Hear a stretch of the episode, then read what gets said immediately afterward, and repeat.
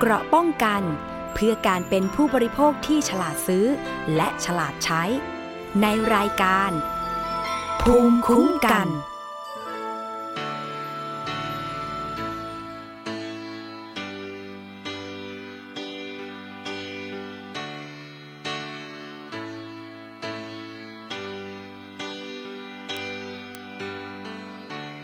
ไม่มีใครคนใดหัวใจดวงใด ไม่มีความหมาย ต่างมุ่งหมายตามสายทางเดิน คนเอ่ยคนเอ่ยคน ต่างก็รู้อยู่ใจของใครก็รู้รู้ใจ ไม่แตกต่างกัน จะมีใครคนใดหรือใจดวงใด อยากพ่ายอยากแพ้ ใครอยากอ่อนแอ เรื่องราว ใครต่างคนต่างใคร ก็ต่างมุ่งหมายมัน คนเหมือนกันและนา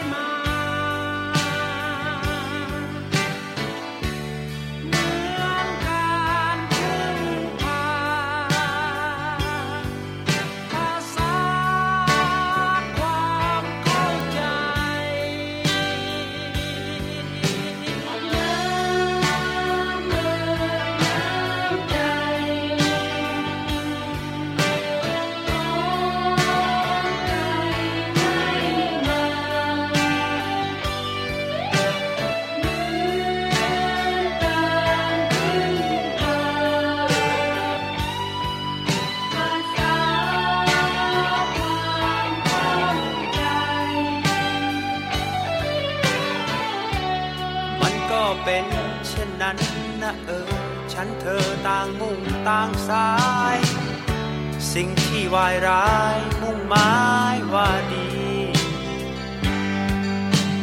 เพียงแค่ความเข้าใจ ก็แบ่งกันไว้มั่ง เป็นเช่นดังของขวัญให้กัน โลกอันโซภาก็ใช่ว่าใครไม่มีจิตใจ ก็ใช่ว่าใครยากไรคุณค่า ก็ใช่ว่าใครอยากเสียน้ำตานะเออ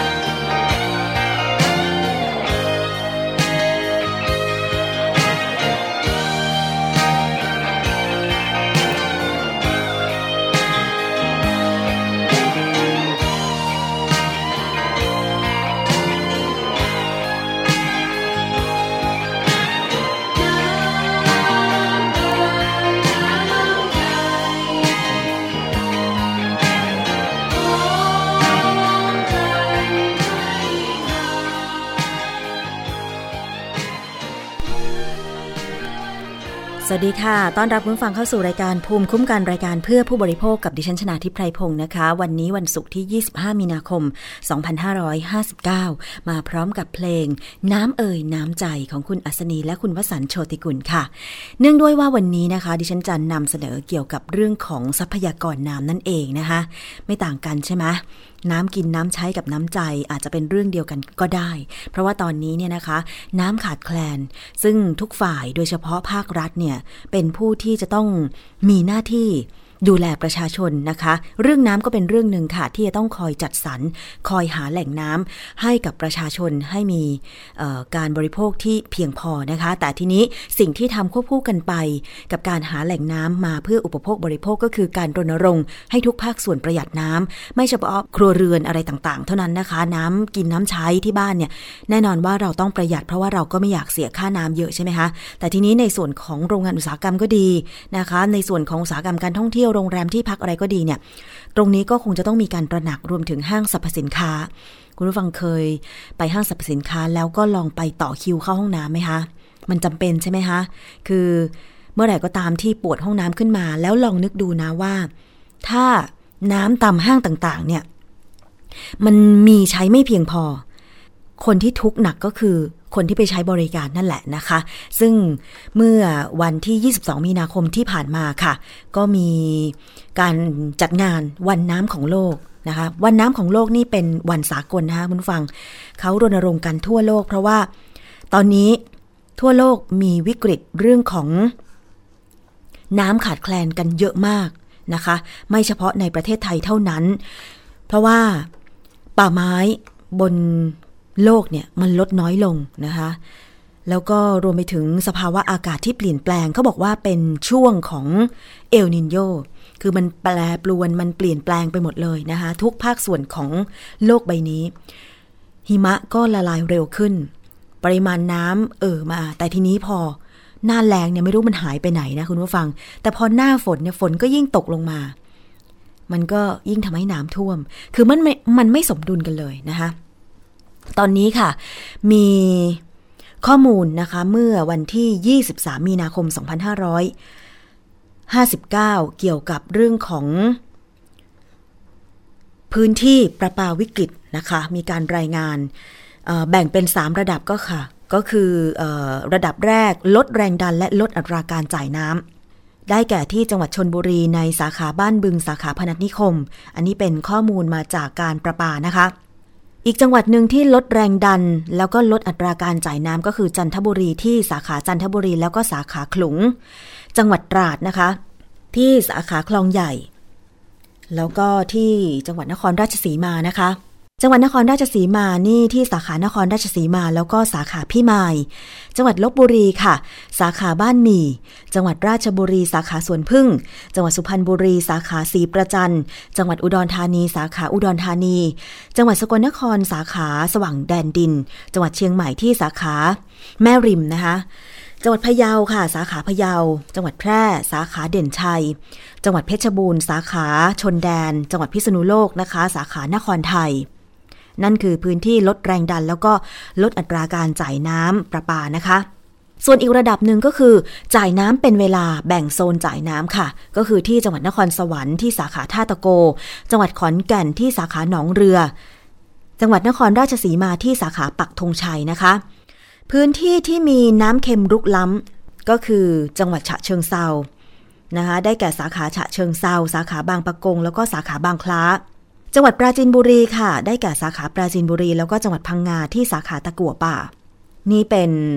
ข้อมูลนะคะที่รายงานมาณวันที่ 23 มีนาคม 2559 ของการประปา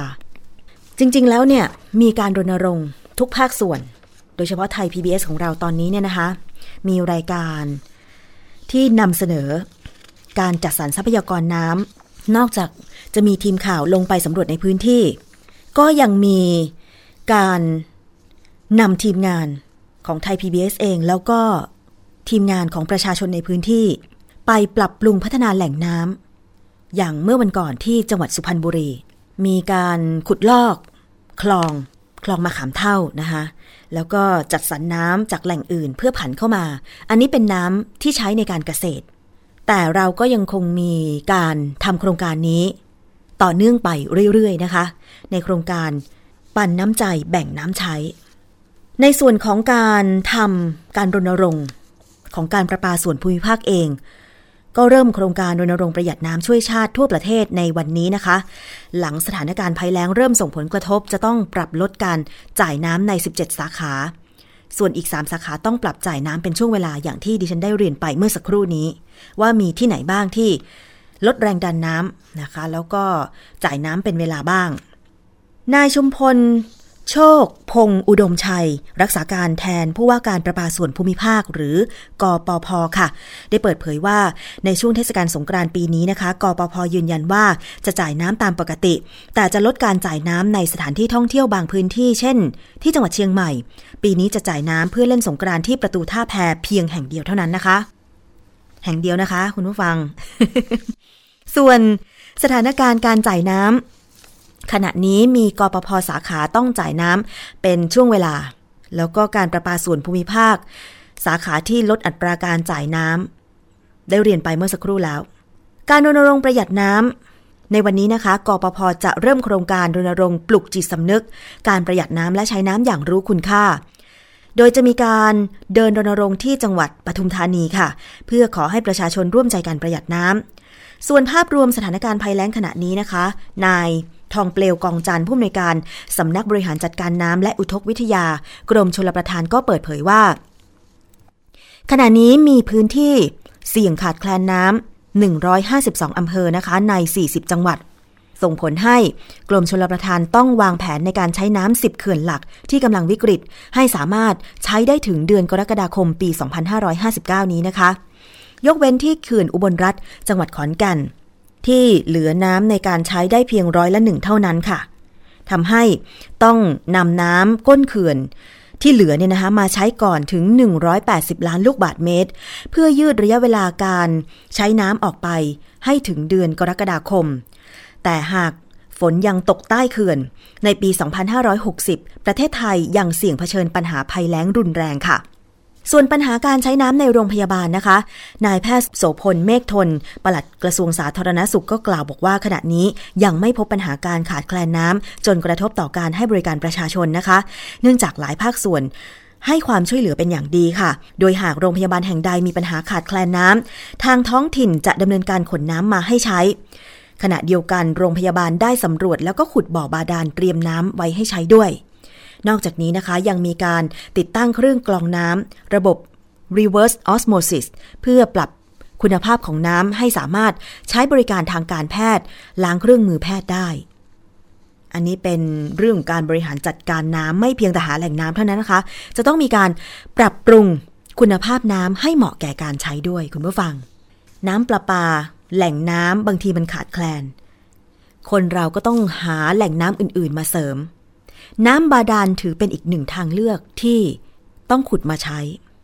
ตอนนี้เห็นบอกว่าธุรกิจการขุดบ่อบาดาลเนี่ยกำลังเติบโต เพราะว่าประชาชน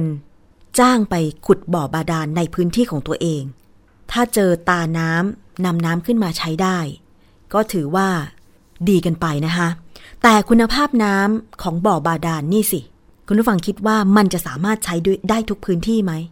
ขุดมาแล้วใช้ได้เลยไหมสะอาดเพียงพอไหม อันนี้คือเรื่องที่น่าห่วงนะคะ คุณผู้ฟัง อย่างที่คุณหมอโสพลเมฆทนปลัดกระทรวง สาธารณสุขท่านบอกไว้ว่า น้ำบาดาล ที่โรงพยาบาลได้ทำการสำรวจแล้วก็ขุดเนี่ย เพื่อสำรองไว้ไม่ให้ขาดแคลน จะต้องมีการติดตั้งเครื่องกรองน้ำเพื่อปรับคุณภาพให้สามารถใช้ได้ ตามบ้านเรือนทั่วไปก็เช่นกัน เพราะฉะนั้นค่ะ หน่วยงานรับผิดชอบอย่างการประปานครหลวงการประปาส่วนภูมิภาค หรืออบตอบจต่างๆ ก็ดี ที่ไปสำรวจและขุดเจาะบ่อบาดาลจำเป็นจะต้องพัฒนาปรับปรุงคุณภาพน้ำให้เหมาะแก่การใช้ด้วย ทีนี้เราจะมีเครื่องมืออะไรไหม ในการที่จะ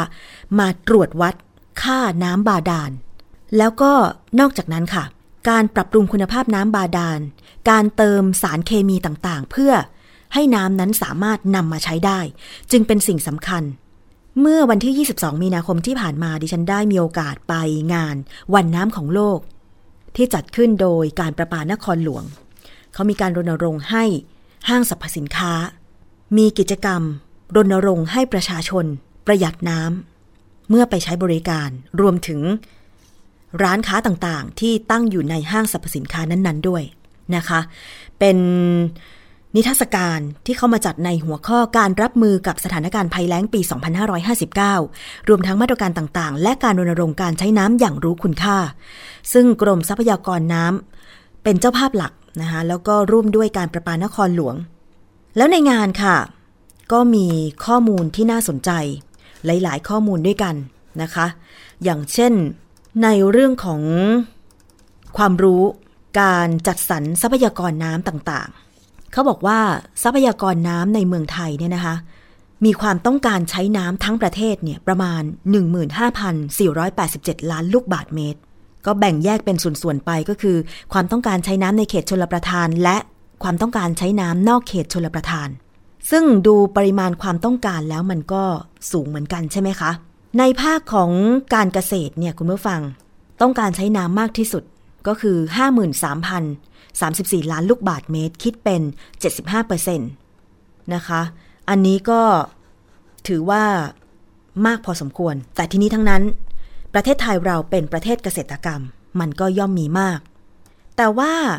เมื่อมันมีวิกฤตภัยแล้งแบบนี้จึงมีตัวเลขเกี่ยวกับเรื่องของการรายงาน ไม่ว่าจะเป็นจังหวัดที่จะสุ่มเสี่ยง ที่จะเกิดภัยแล้งรุนแรง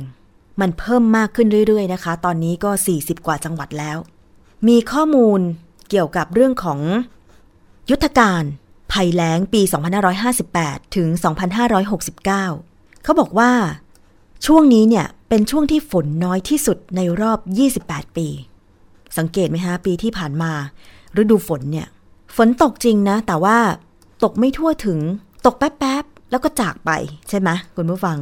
ข้อมูลออกมาเยอะมาก ไม่ว่าจะเป็นเรื่องของอ่างเก็บน้ำระบบฝาย ซึ่งตอนนี้เนี่ยถ้าเราไม่บริหารจัดการให้ดี ก็อาจจะทำให้มีน้ำใช้ ไม่ตลอดหน้าแล้งนี้ก็เป็นได้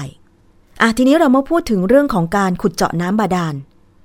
และการปรับปรุงคุณภาพน้ำบาดาล ให้สะอาด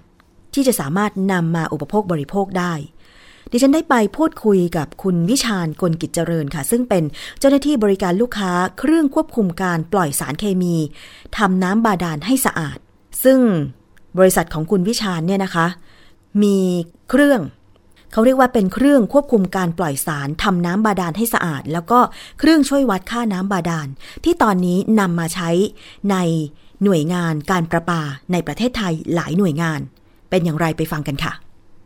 ก็เครื่องที่เห็นเนี่ยนะคะ จะมีลักษณะที่อาจจะเป็นเหมือนเครื่องในอุตสาหกรรม แต่ว่าอธิบายที่ไปที่มาของเครื่องนี้นิดนึงค่ะ ว่าการทำงานคืออะไรคะหน้าที่ตัวนี้เนี่ยก็คือเป็นเครื่องสำหรับสูบจ่ายสารเคมีนะครับ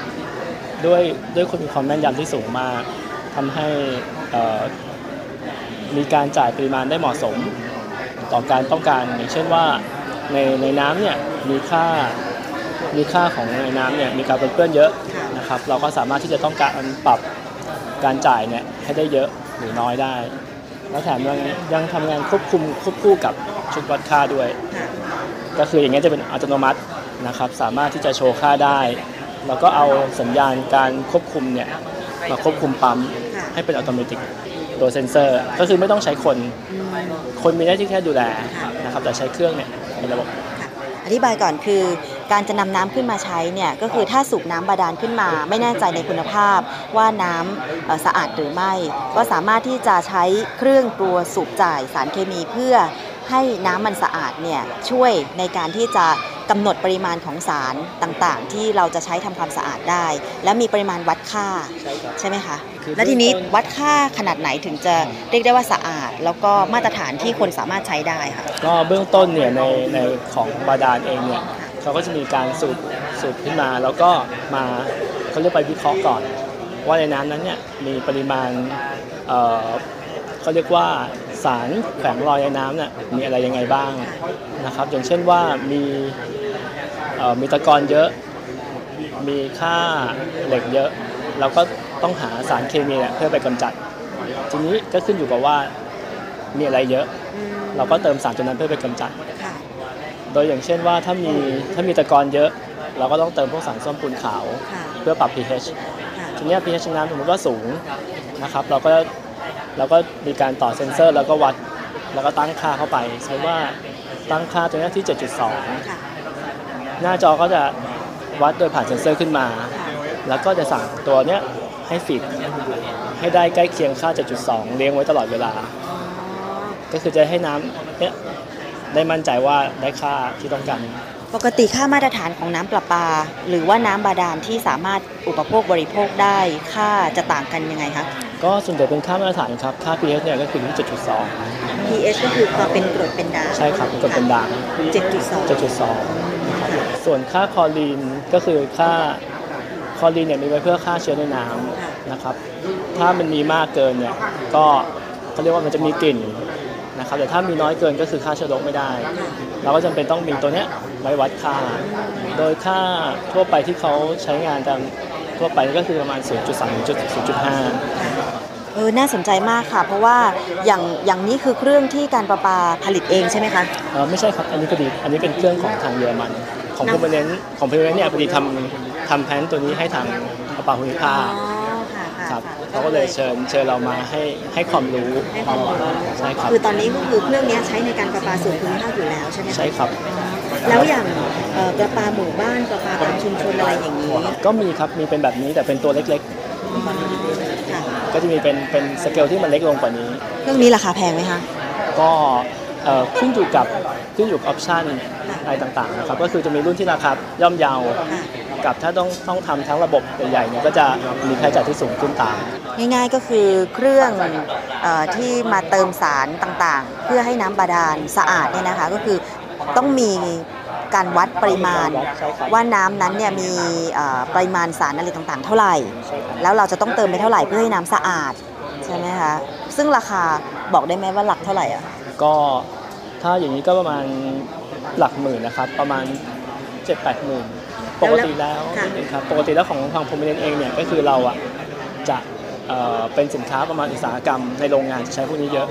ส่วนมากจะนำมาผลิตน้ำเพื่อดื่มหรือว่าน้ำใช้ทั่วไปเอ่อมีทั้งหลายมีไปได้ทุกตลาดครับของเรา ค่ะแล้วมีการตรวจวัดเอ่อ คุณภาพน้ำที่ได้ไหมคะว่าหลังจากที่ใช้เครื่องตัวนี้เหล่านี้แล้วเนี่ยคุณภาพน้ำเป็นยังไง ก็มีการเก็บน้ำไปวิเคราะห์อีกรอบได้ครับ ก็คือหลังจากที่เราทำอย่างเงี้ยอย่างเช่น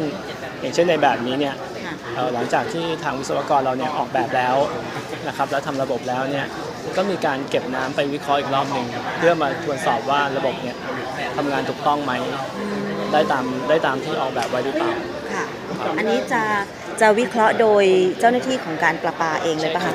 ใช่ครับเจ้าที่อาปาหรือในหน่วยงานในแลบเอกชนที่มีมาตรฐานรับรอง ตอนนี้คือใช้เครื่องเนี้ยเพื่อที่จะผลิตน้ำสะอาด น้ำบาดาลทั่วประเทศเลยปะคะ เอ่อตอนนี้ยังนะครับ เพราะว่าอย่างบาดาลเล็กๆเนี่ยค่ะเราก็จะได้แค่การจ่ายสารเคมีเล็กๆน้อยค่ะ ๆนะครับ นอกจากว่าถ้าเป็นระบบนี่คือเราทำทั้งระบบเลย เราทำตั้งแต่เริ่ม เอ่อเก็บน้ำมาวิเคราะห์ค่ะ นะครับเรื่องออกแบบว่าต้องใช้อุปกรณ์อะไรยังไงบ้าง ค่ะ อย่างเงี้ยคือเราทำระบบเลย ก็เลยสามารถรับประกันได้ว่าอย่างเงี้ยระบบอย่างเงี้ยทำให้ครบวงจร ครบวงจรใช่ พอครบวงจรปุ๊บคุณภาพที่ได้เราก็สามารถที่จะเชื่อใจได้ว่ามันจะออกมามาตรฐานใช่ครับ ไหมคะแต่ถ้าไม่ครบวงจรอย่างเช่น อาจจะมีหมู่บ้านอบตอะไรอย่างเงี้ยสนใจอย่างเงี้ยค่ะจะจะสามารถทำเป็นวงจรเล็ก ๆ หรือว่าเครื่องเล็ก ๆ อะไรอย่างงี้ได้ไหมคะ ก็สามารถทำเล็กๆได้ก็คือ อาจจะติดแค่ชุดวัดค่าตัวเล็กนะครับ แล้วก็มีปั๊มจ่ายเคมีตัวเล็ก ก็คือสามารถมั่นใจได้ว่าค่า pH กับค่าคลอรีนเนี่ยเป็นปริมาณที่สามารถบริโภคบริโภคได้คือถามเป็นความรู้นิดนึงอย่างน้ำบาดาลที่ขุดเจาะมาใช้ยิ่งโดยเฉพาะตอนเนี้ยค่ะ ทั้งเพื่อการเกษตรแล้วก็อุปโภคบริโภคเนี่ย ในประเทศไทยมันปลอดภัยมากขนาดไหน มันมีสารปนเปื้อนอะไรเยอะไหมคะขึ้นอยู่กับแหล่งครับ แต่จริง ๆ แล้วเนี่ยบางแหล่งถ้าน้ำบาดาลนะครับ จริงๆแล้วก็คือปลอดภัยแล้วแหละอาจจะมีบางแหล่งถ้ามีถ้ามีเขาเรียกว่าถ้าขุดไปแล้ว แล้วไม่เจอน้ำแล้วไม่มีการปิดบ่อเนี่ยบางทีถ้าอยู่ใกล้ๆไร่นาที่มีการฉีดยาฆ่าแมลง หรือใกล้ๆแหล่งน้ำอุตสาหกรรมเนี่ยก็จะมีการปนเปื้อนลงไปได้ นี้ของทางกรมทรัพย์เองเขาที่เขาบอกว่าก็คือต้องหลังจากขุดแล้วถ้าไม่เจอน้ำก็คือต้องปิด เพราะมันจะเป็นถ้ามันลงไปได้เนี่ยมันก็จะไปถึงกันได้ ค่ะอันนี้ก็เป็นข้อมูลนะคะ เรื่องของเครื่องที่จะมาช่วยวัดค่าน้ำบาดาล แล้วก็เครื่องควบคุมการปล่อยสารเคมี ที่ทำให้น้ำบาดาลนนั้นสะอาดเหมาะแก่การใช้อุปโภคบริโภคนะคะ คุณผู้ฟัง แต่ว่าก็มีข้อมูลดีๆ ในช่วงที่คุณวิชาญพูดเมื่อสักครู่ก่อน ที่จะจบไปก็คือ ถ้า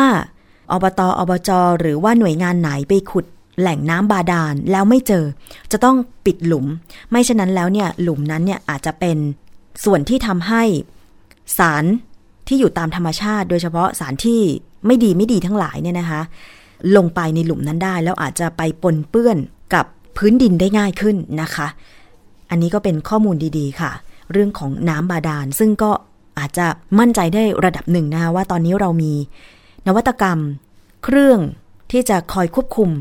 การปล่อยสารเคมีอย่างที่บอกไปว่าน้ำบาดาลค่าที่จะนำมาใช้ได้ก็คือ pH ความเป็นกรดเป็นด่างเนี่ย 7.2 คือถ้าน้อยถ้ามากอะไรบวกลบไปกว่านี้ก็สังเกตดีๆ เคยเจอไหมคะเมื่อฟังสมัยเด็กๆดิฉันเคยเจอนะ ขุดน้ำบาดาลแถวหมู่บ้านเป็นเขาเรียกว่าเป็นโครงการของหมู่บ้านเลย เพื่อให้คนทั้งหมู่บ้านเนี่ยนำน้ำไปใช้กันได้นะคะ ตอนแรกก็สะอาดดี พักหลังๆ เอ๊ะ เราสังเกตว่าทำไม บริเวณรอบๆบบ่อบาดาลนนั้นเนี่ยถึงเป็นสีเหลืองๆจนกระทั่งใช้ไปนานๆกลายเป็นสีน้ำตาลเข้ม แบบนั้นก็มีนะคะ มันเหมือนกับว่าน้ำนั้นเนี่ยไม่สะอาด ยังไม่ผ่านการที่จะนำมาปรับปรุงคุณภาพ พอใช้ซักผ้าบ้างอะไรบ้างเนี่ย ผ้าก็กลายเป็นสีเหลืองไปอะไรประมาณนี้นะคะ นั่นแหละ ตอนนี้เนี่ยถ้าจะขุดน้ำบาดาลมาใช้ถ้าไม่ใช้เพื่อการเกษตรเนี่ยนะคะ คุณก็ต้องปรับปรุงคุณภาพน้ำก่อน ขอให้เป็นน้ำที่ได้รับการปรับปรุงคุณภาพเหมาะแก่การใช้เถอะค่ะ จะได้ไม่เกิดผลกระทบกับผู้ใช้นะคะ คุณผู้ฟัง เอาละจบจากเรื่องของน้ำเราไปต่อกันที่ เรื่องคอนโดมิเนียม ซื้อคอนโดมิเนียมยังไม่ได้รับการโอน ผ่านมาหลายปีแล้วนะคะ จำได้ไหมคะเมื่อฟังรายการภูมิคุ้มกันก็เคยนำเสนอประเด็นนี้ก็คือ กลุ่มผู้ซื้อคอนโดมิเนียม หัวหิน Tropical Ocean View จังหวัดเพชรบุรีค่ะ ได้เคยร้องเรียน กรณีซื้อห้องชุดไปแล้ว แต่ก่อสร้างไม่แล้วเสร็จ เจ้าของห้องบางห้องต้องออกเงินปรับปรุงตกแต่งเอง แต่บางห้องก็ปล่อยทิ้งไว้อย่างนั้นเหมือน เหมือนคอนโดสร้างไม่เสร็จ ซึ่งจริงก็สร้างไม่เสร็จ แล้วก็ยังไม่ได้โอนกรรมสิทธิ์ด้วย ผ่านไปสองปีค่ะ ร้องเรียนหน่วยงานต่างๆ ไปแล้วแต่การดำเนินการยังล่าช้า ล่าสุดนี้ได้ตัดสินใจ รวมกลุ่มกันอีกครั้งไปยื่นหนังสือร้องเรียน ต่อสำนักงานคณะกรรมการป้องกันและปราบปรามการทุจริตในภาครัฐ หรือปปท เรื่องนี้นะคะ ผู้สื่อข่าวไทย PBS มีรายงานเพิ่มเติมค่ะผู้เสียหายจากโครงการหัวหิน Tropical Ocean View อำเภอชะอำจังหวัดเพชรบุรี แสดงภาพถ่ายการก่อสร้างอาคารที่แสดงให้เห็นว่า ส่วนที่ถูกบันทึกภาพยังสร้างไม่เสร็จสมบูรณ์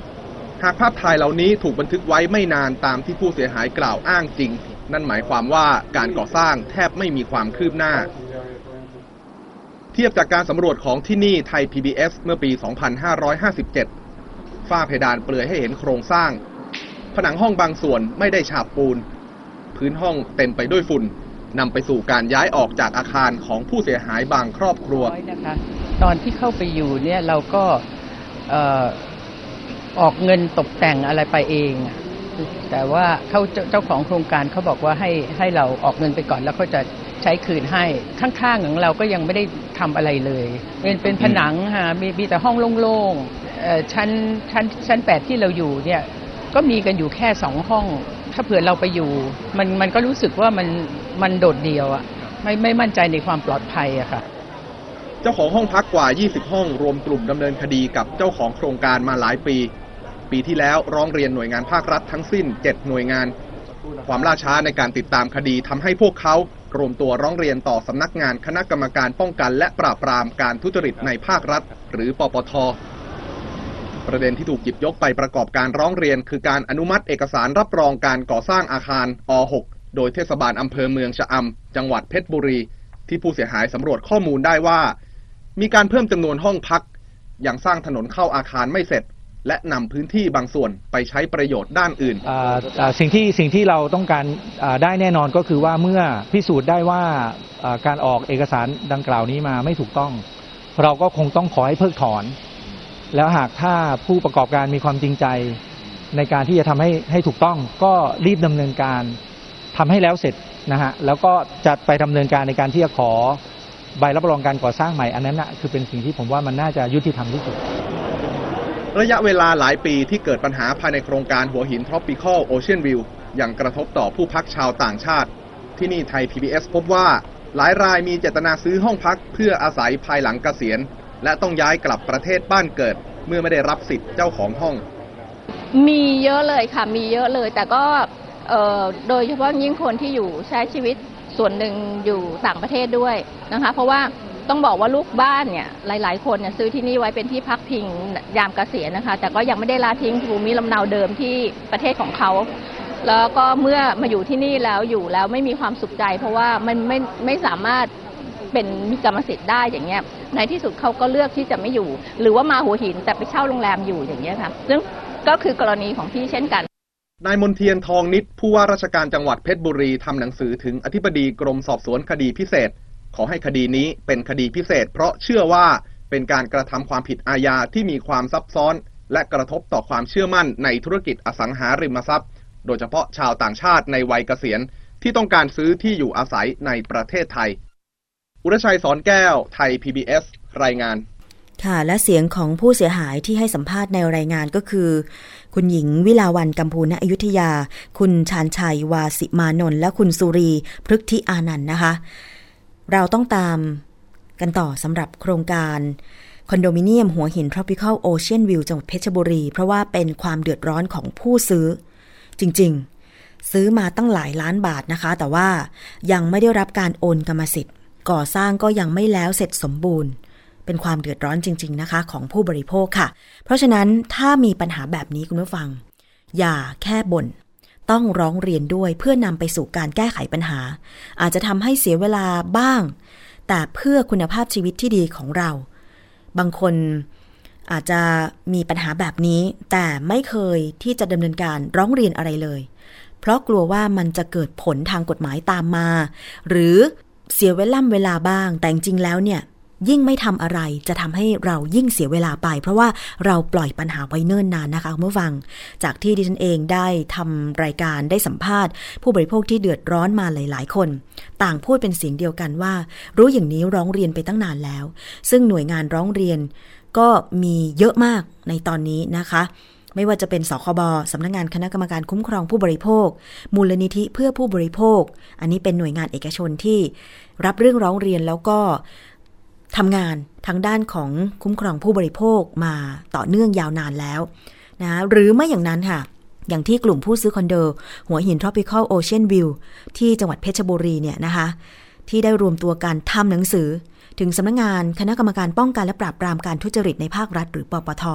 ถ้าอยู่ในต่างจังหวัดเนี่ยอันดับแรกอาจจะร้องเรียนไปที่ศูนย์ดำรงธรรม ซึ่งมีประจำทุกจังหวัดนะคะ ที่ศาลา ว่าการของจังหวัดนั้นๆนะคะ เขาเรียกว่าอะไรล่ะศาลากลางจังหวัดนั่นแหละนะคะ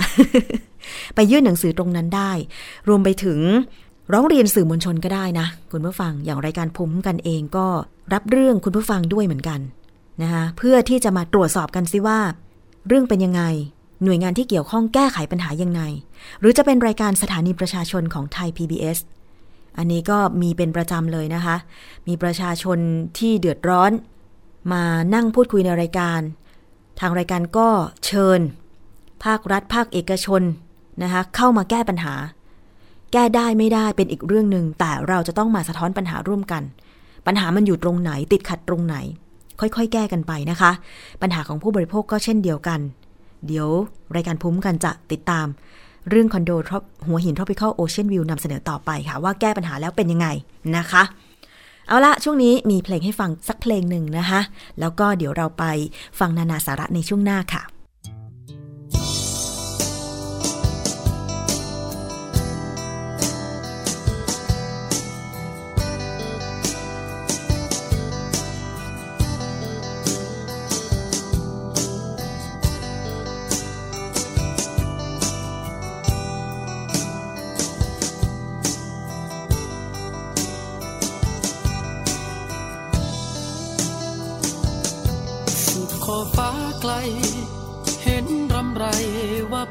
ถึง จิตจำฝังตรึง ถึงดวงดาวที่มา ใครจะคิดอย่างไร ใครจะพูดอย่างไร ฉันยังเด็กเดียว ทางจะคดเขียว ให้ใจสานเสียว ฉันยังมุ่งไป จะไปคว้าชัยให้ใครๆได้ภาคภูมิ ให้ได้คุ้มทุน ที่แผ่นดินนี้ให้ ใครจะคิดอย่างไร ใครจะพูดอย่างไร ฉันยังเด็ดเดียว ทางจะคดเขียว ให้ใจสานเสียว ฉันยังมุ่งไป โอ้โหละนอล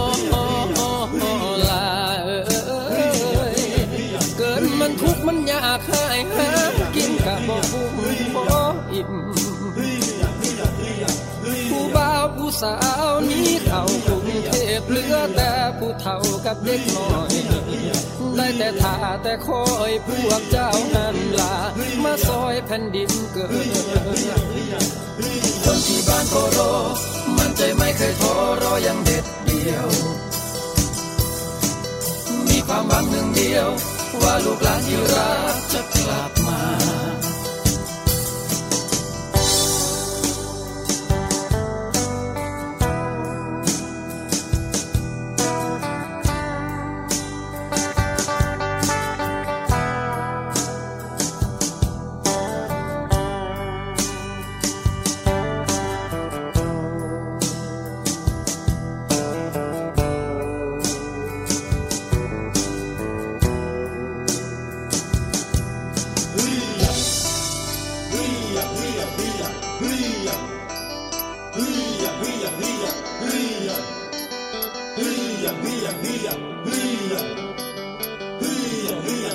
บ้านอยู่แสนไกล แต่หัวใจฝ่าถึงมันพุ่งห่อตะบึง ไปจนถึงฝั่งฝัน ลูกจะกลับไป ความคิดจิตใจเพื่อคนบ้านป่า กลับไปพัฒนา เพื่อให้บ้านนาอยู่ดี กว่าเดิมโอ้โหละนอละเออเออเออเออเกิดมันทุกข์มันยากหายหากินกะบ่คุ้มบ่อิ่มผู้บ่าวผู้สาวนี้เข้ากรุงเท พเหลือแต่ผู้เฒ่ากับเด็กน้อย ได้แต่ท่าแต่คอยพวกเจ้านั้นลามาซอยแผ่นดินเกิดใครจะคิดอย่างไร ใครจะพูดอย่างไร ฉันยังเด็ดเดียว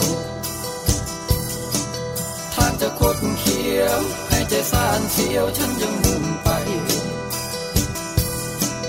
ใครจะคิดอย่างไร ใครจะพูดอย่างไร ฉันยังเด็ดเดียว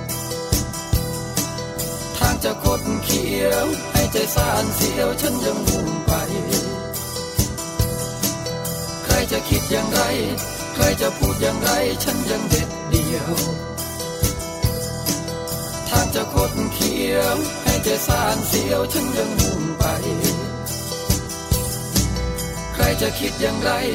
ใครจะพูดอย่างไร ฉันยังเด็ดเดียว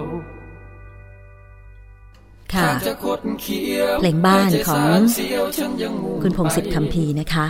เอาละช่วงนี้มีนานาสาระค่ะ คุณยศพรจะนำเสนอเรื่องของนมหรือเครื่องดื่มในกล่อง UHT หรือกล่องปลอดเชื้อที่ผู้บริโภคควรรู้ค่ะ นานาสาระ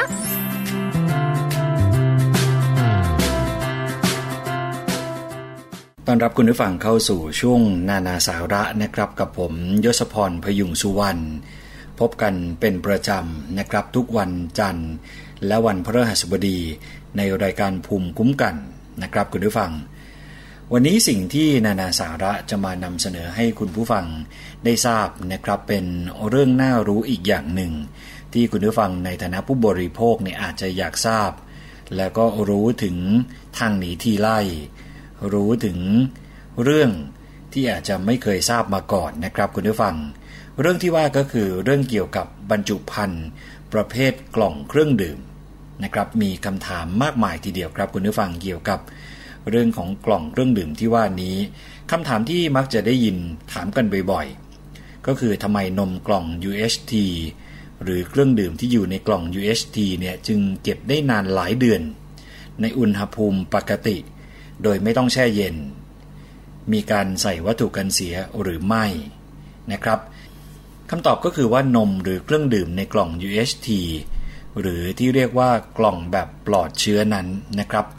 เป็นนมหรือเครื่องดื่มที่ผ่านระบบการฆ่าเชื้อด้วยระบบ UHT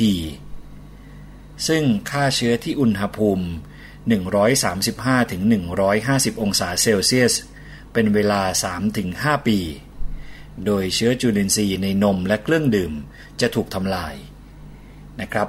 จากนั้นนมและเครื่องดื่ม จะถูกทำให้เย็นลงอย่างรวดเร็ว สู่อุณหภูมิห้อง แล้วจึงลำเลียงผลิตภัณฑ์ที่ได้ ไปยังเครื่องบรรจุกล่องแบบปลอดเชื้อต่อไปนะครับ ซึ่งกระบวนการทั้งหมดเนี่ยเป็นระบบปิด ดังนั้นครับจึงไม่สามารถมีสิ่งแปลกปลอมเข้าไปในกล่องได้ นี่ก็เป็นเหตุผลสำคัญที่ทำให้มั่นใจได้อย่างหนึ่งนะครับว่าการที่เราทานนม หรือเครื่องดื่มในกล่อง UHT ที่ว่าเนี่ยนะครับจะสะอาดปลอดภัย และถูกหลักอนามัย เพราะว่ากล่อง UHT เนี่ยสามารถรักษาคุณค่า และความสดของนมและเครื่องดื่มที่อยู่ข้างในได้นานหลายเดือนครับ โดยที่ไม่ต้องแช่เย็น เพราะว่าชั้นต่างๆของกล่อง UHT เนี่ยช่วยปกป้องนมที่อยู่ข้างใน ไม่ให้ต้องมาเจอกับอากาศ แสงสว่างและแบคทีเรีย ซึ่งทั้งหมดนี่แหละนะครับเป็นสาเหตุทำให้นมเน่าเสียได้ ก็เลยป้องกันที่จะไม่ให้เจอสิ่งเหล่านี้ แล้วก็ไม่จำเป็นจะต้องใช้วัตถุกันเสียด้วยนะครับ คือในกล่อง UHT ที่ว่าเนี่ยนะครับมีชั้น 6 ชั้นด้วยกัน คือชั้นทั้ง 6 ของกล่องเครื่องดื่ม UHT เนี่ยอย่างที่บอกไปนะครับคุณผู้ฟังว่าจะช่วยปกป้องอาหารและเครื่องดื่มที่อยู่ภายใน จากแสงสว่าง ออกซิเจน และแบคทีเรียทำให้เก็บไว้ได้นาน โดยไม่ต้องแช่เย็น และไม่ต้องใช้วัตถุกันเสียนะครับ ชั้นที่1เนี่ยก็มีโพลีเอทิลีนเพื่ออะไรก็เพื่อป้องกันความชื้นจากภายนอกนะครับ ชั้นที่2 ต่อจากโพลีเอทิลีนก็คือกระดาษ เพื่อความคงทนแข็งแรงของกล่องนะครับ ชั้นที่ 3 ก็คือโพลีเอทิลีนเพื่อช่วยผนึกกล่องให้แน่นสนิท ชั้นที่4นะครับเป็นอลูมิเนียมฟอยล์เพื่อป้องกันผลกระทบจากสภาวะภายนอกนะครับ ทั้งออกซิเจน แสงสว่างและแบคทีเรีย และต่อด้วยชั้นที่ 5 ก็คือโพลีเอทิลีนอีกครั้งหนึ่ง เพื่อช่วยผนึกกล่องให้แน่นสนิท ปิดท้ายด้วยโพลีเอทิลีนนะครับที่เปลี่ยนบทบาท คราวนี้มาเพื่อช่วยยึดติดและป้องกันการรั่วซึม นี่คือกล่อง UHT หรือเครื่องดื่มที่อยู่ในกล่อง UHT นะครับซึ่งมีการตั้งคำถามเกี่ยวกับเรื่องนี้ว่าเอ๊ะทำไม จึงเก็บได้นานหลายเดือน ในอุณหภูมิปกติโดยที่ไม่ต้องแช่เย็นคำถามสำคัญก็คือว่ามีการใส่วัตถุกันเสียหรือไม่นะครับคำตอบก็คือไม่จำเป็นต้องใส่ เพราะว่ามีชั้นต่างๆ ทั้ง 6 ชั้นของกล่องเครื่องดื่ม UHT เนี่ยช่วยในการกันปัจจัยต่างๆ ที่จะทำให้นมเน่าเสียนะครับคุณผู้ฟังคำถามต่อมาที่มักจะมีการถามกันบ่อยก็คือว่า ในการบริโภคเครื่องดื่ม ในกล่องปลอดเชื้อหรือว่ากล่อง UHT เนี่ยควรจะสังเกต หรือมีคำแนะนำยังไงนะครับ สิ่งแรกเลยที่คุณผู้ฟังจะต้องสังเกตก็คือวันหมดอายุบนกล่องก่อนบริโภคทุกครั้ง ถ้าเลยวันหมดอายุแล้ว คุณผู้ฟังไม่ควรบริโภคโดยเด็ดขาดนะครับ เนื่องจากสารอาหารในเครื่องดื่มนั้นๆ ได้สูญเสียคุณค่าทางโภชนาการแล้ว แล้วก็ยังเกิดการบูดเสียได้นะครับ ถ้าเก็บไว้นานเกินวันหมดอายุหลายเดือน เพื่อให้ได้รับสารอาหารที่ครบถ้วน คุณผู้ฟังเนี่ยควรจะดื่ม ให้หมดทันทีที่เปิดกล่อง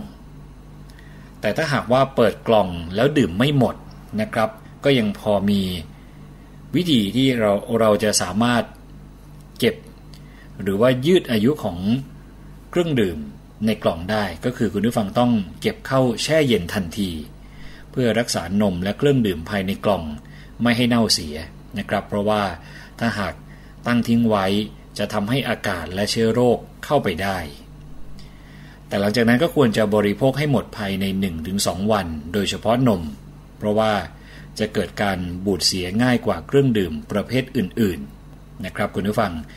คำถามที่ 2 คือเรื่องของข้อแนะนำ ในการบริโภคเครื่องดื่มในกล่องปลอดเชื้อหรือว่ากล่อง UHT คำถามต่อมานะครับคุณผู้ฟังก็คือว่าควรจะปฏิบัติอย่างไร ในการขนย้ายและจัดเก็บกล่องเครื่องดื่ม ถ้ามีการซื้อเก็บไว้กับสินค้าอุปโภคบริโภคอื่นๆนะครับอันนี้ก็สำคัญเหมือนกันครับคุณผู้ฟัง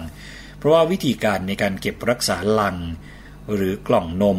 หรือกล่องเครื่องดื่มที่ถูกวิธีเนี่ยก็มีขั้นตอน มีรายละเอียดอยู่พอสมควรเหมือนกันนะครับคุณผู้ฟังที่คุณผู้ฟังจะต้องทราบแล้วรู้ในเรื่องนี้ ข้อแรกเลยก็คือว่า การวางลังเนี่ยครับคุณผู้ฟัง ควรจะวางลังซ้อนกัน สูงไม่เกิน 1 เมตรนะครับ ควรวางลังซ้อนกันบนแท่นรอง เพื่อป้องกันความเปียกชื้นจากพื้นด้านล่าง และช่วยป้องกันแมลง ข้อที่ 3 ก็คือควรวางลังซ้อนกันให้เป็นระเบียบ ถ้าวางไม่เป็นระเบียบถามว่าจะเกิดอะไรขึ้นก็จะทำให้กล่องรับน้ำหนักไม่เท่ากันและเสียการทรงตัว ซึ่งอาจจะทำให้กล่องเครื่องดื่มภายในเสียหายได้นะครับ แล้วก็ถ้าคุณผู้ฟังพบบางกล่องที่ชำรุดและเปียกชื้น ควรจะมีการแยกกล่องเครื่องดื่มที่บวม บุบ และมีรอยรั่วซึมออกจากส่วนที่อยู่ในสภาพดีทันที แล้วก็ควรจะเก็บกล่องให้ห่างจากแสงแดด และบริเวณที่มีความชื้นสูงด้วยอันนี้ก็สำคัญเช่นเดียวกันนะครับคุณผู้ฟังคำถามต่อมาก็คือว่า บริโภคเครื่องดื่มจากกล่องเครื่องดื่มที่บรรจุเครื่องดื่มประเภทนม น้ำผลไม้ ชากาแฟที่ยังไม่หมดอายุ แต่กลับมีรสชาติและกลิ่นที่ไม่เหมือนเดิมไม่ปกติ บางครั้งจับตัวเป็นก้อนเนี่ยนะครับ เกิดจากสาเหตุอะไร คำถามนี้หลายคนคงจะเคยมีโอกาสได้เจอบ้าง โดยเฉพาะคนที่ไม่ได้ทานนมโดยใช้หลอดนะครับ คือโดยใช้หลอดเนี่ยอาจจะไม่ทราบแน่ๆว่าเป็นอย่างที่เราเข้าใจหรือเปล่า คือหมายถึงเป็นก้อน มีการจับตัวกัน คือบางทีดูดๆไปก็ไม่ได้เจอตัวที่เป็นก้อนนะครับ หรือไม่ได้คิดอะไร แต่ถ้าคุณผู้ฟังที่ใช้วิธีการตัดกล่อง แล้วก็เทใส่แก้วก็จะเห็นชัดกว่านะครับคำตอบก็คือว่าบางครั้งเนี่ยนม หรือกล่องเครื่องดื่มในกล่อง UHT หรือกล่องแบบปลอดเชื้อ อาจเกิดการฉีกขาดภายใน หรือเกิดรูหรือร่องที่มองด้วยตาเปล่าไม่เห็น ก็เลยทำให้อากาศ แสงสว่างและแบคทีเรีย สามารถเข้าไปทำปฏิกิริยากับนม หรือเครื่องดื่มข้างในได้ ก็เลยเกิดการจับตัวเป็นก้อนนะครับมีรสบูดเปรี้ยว เกิดการเน่าเสียได้ ในกรณีนี้ครับคุณผู้ฟังควรจะหยุดดื่มและบ้วนออกมาทันทีนะครับ เก็บตัวอย่าง เพื่อส่งเปลี่ยนกับบริษัทผู้ผลิต และเพื่อทำการตรวจวิเคราะห์กันต่อไป การเกิดรูเข็ม รอยขาด หรืออาการกล่องบวมหรือบุบอาจเกิดจากหลายสาเหตุ ที่พบมากก็คือการขนส่ง และจัดเก็บไม่ถูกวิธีนะครับคุณผู้ฟัง อย่างเช่นเวลาขนย้ายลังขึ้น หรือว่าลงจากรถ มีการโยนกล่อง ซึ่งอาจจะหลุดมือตกลงบนพื้นโดยที่ไม่ได้ตั้งใจ ก็เลยทำให้เกิดความเสียหายนะครับ การยืนนั่ง หรือวางสิ่งของหนักบนลังที่บรรจุกล่องเครื่องดื่ม ก็จะทำให้กล่องข้างในบางส่วนนี่อาจบุบ และทำให้อากาศ แสงและเชื้อโรคผ่านเข้าไปในกล่องได้ การเปิดลังโดยใช้มีดตัด ซึ่งอาจจะบาดโดนกล่องเครื่องดื่มภายในโดยที่ไม่ตั้งใจนี่ก็อาจจะเป็นสาเหตุหนึ่ง ที่เกิดจากการขนส่งและจัดเก็บไม่ถูกวิธี ซึ่งก็จะทำให้สินค้าข้างในกระทบกับสภาวะภายนอก ก็เลยเกิดการเน่าเสียนะครับคุณผู้ฟัง อีกสักคำถามหนึ่งแล้วกัน ก็คือว่าถ้าพบคราบสีแดงด้านในกล่องเครื่องดื่ม หลังจาก บริโภคผลิตภัณฑ์นั้นแล้ว เปิดกล่องเพื่อแกะ ล้าง แล้วก็เก็บ คราบสีแดงนั้นคืออะไร และเป็นอันตรายหรือไม่นะครับคุณผู้ฟังคำตอบก็คือว่า คราบสีแดง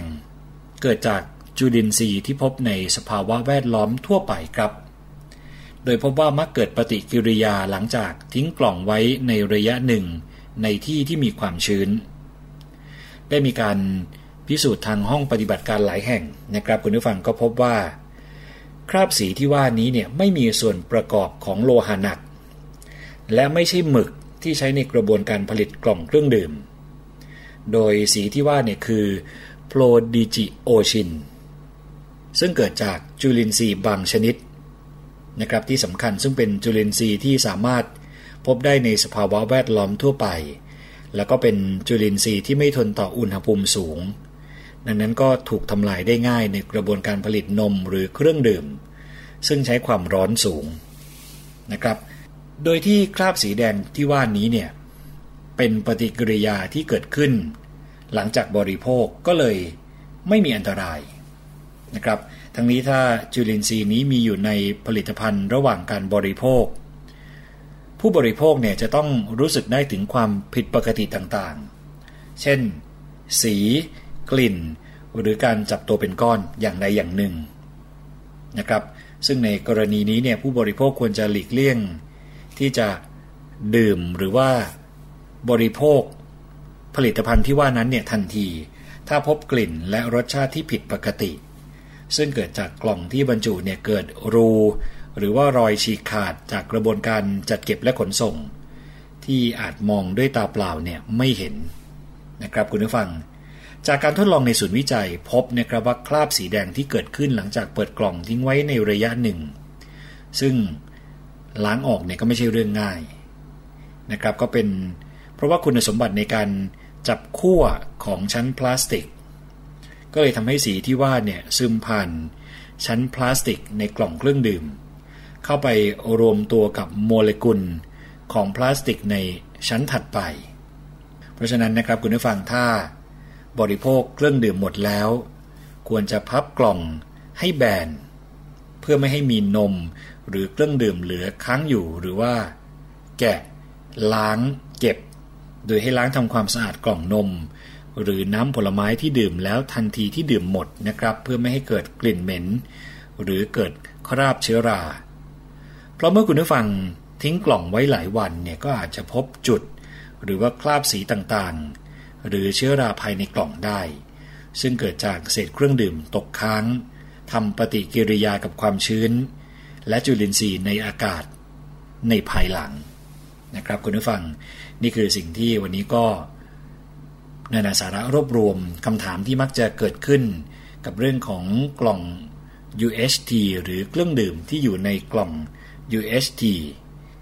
นะครับ เพื่อให้คุณผู้ฟังได้ทราบถึงประเภทของบรรจุภัณฑ์ประเภทกล่องเครื่องดื่ม ซึ่ง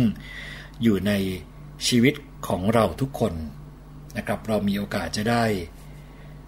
ใช้กล่องเหล่านี้ หรือกล่องเหล่านี้ก็จะมาอยู่ในชีวิตของเรา แทบจะทุกวันอยู่แล้วนะครับคุณผู้ฟัง นี่คือเรื่องราวที่วันนี้นานาสาระนำมาเสนอให้คุณผู้ฟัง ได้ติดตามรับฟังนะครับ ต้องขอขอบคุณข้อมูลดีๆ จากสำนักงงานคณะกรรมการอาหารและยาหรือว่าออยครับ เราจะกลับมาพบกันใหม่กับช่วงนานา